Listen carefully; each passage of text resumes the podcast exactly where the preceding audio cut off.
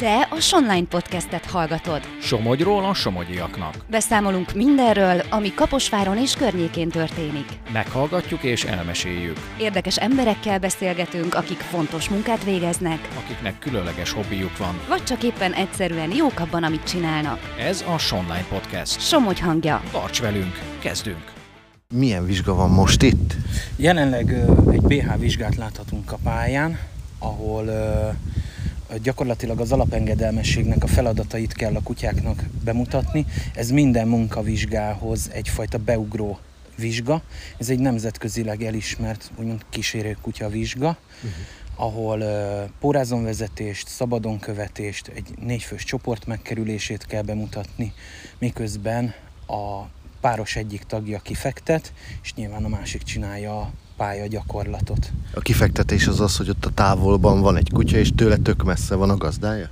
Így van, 30 lépésre kell távol maradni a kutyától. Uh-huh. Mennyire nehéz egy ilyen vizsga? Hát én azt mondom, hogy a kutya számára egy elég monoton, tehát a felkészítése során nagy hangsúlyt kell fektetni arra, hogy a kutya végig motivált maradjon. Ö, Időt és energiát kell rászánni, de én azt mondom, hogy minden kutya képes lehet rá. Ma hány kutya vizsgázik itt nálad? Ma négy BH vizsgázónk van, és tíz tenyészszemléző kutya. Miben különbözik a tenyészszemléző kutya a BH vizsgázó kutyától? A tenyészszemle az a tenyésztésbe vonáshoz szükséges, ö, gyakorlatilag egy, ö, egy munkarésze van, ahol megnézik, hogy a kutya tud, képes-e labdázni idegen emberrel, elfogulatlan-e, tehát nem harapós, nem félős. A, van egy küllemi része, ahol megállapítják azt, hogy a fajta standardnek megfelelő-e a kutya. Tehát akkor azért van itt egy bíró, aki bent dolgozik, és akkor van egy másik, aki külön bíró, mint ezt mondtad volna. Igen, két bíró van, a belga juhász tenyészszemlén két bíró van, egy munkabíró és egy különbíró. Ö, a mai napon a munkabírónk Nagy Zoltán, aki egy kifejezetten belga juhászos bíró, és Bíró Zsolt pedig ő egy egyes fajta csoportos, tehát a juhászkutyáknak a különbírója. Van ilyen, hogy adott fajtáknak adott bírója van? Igen, ha jól tudom, itt külön le kell vizsgázniuk a, a fajta, fajtából, hogy egyáltalán, egyáltalán felismerjék, hogy mi a fajta standard. Mennyire általános az, hogy a kutyák BH vizsgáznak, vagy fajta vizsgáznak, akár nálad, akár Kaposváron, vagy úgy általánosan? Hát én azt mondom, hogy általában ebbe az ember inkább belekeveredik. Nagyon kevesen vannak, akik úgy választanak kutyát, hogy szeretnének vizsgázni vele.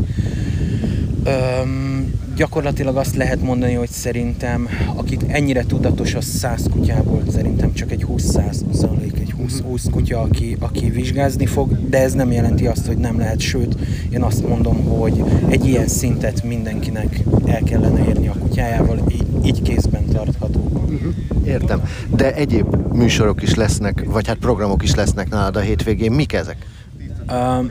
A tenyészszemle és a BH vizsga mellett egy workshopot tartunk, ahol egy világbajnokságot megjárt kiképző tart nekünk előadást, ő Bag- Bagi Csilla, ő többszörös magyar válogatott, és őrzővédőben pedig Takács Krisztián, aki az idei év német juhász világbajnokságának az egyik válogatott segéde.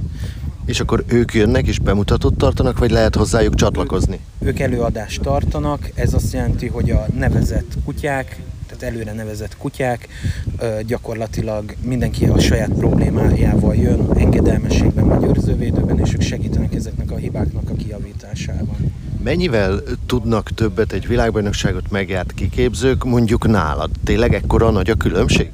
Hát én azt hiszem, hogy azért az ő tapasztalatuk az, az felbecsülhetetlen érték, és igen, azt hiszem, hogy, hogy ez azért sokkal több. Jó, oké, köszönöm szépen.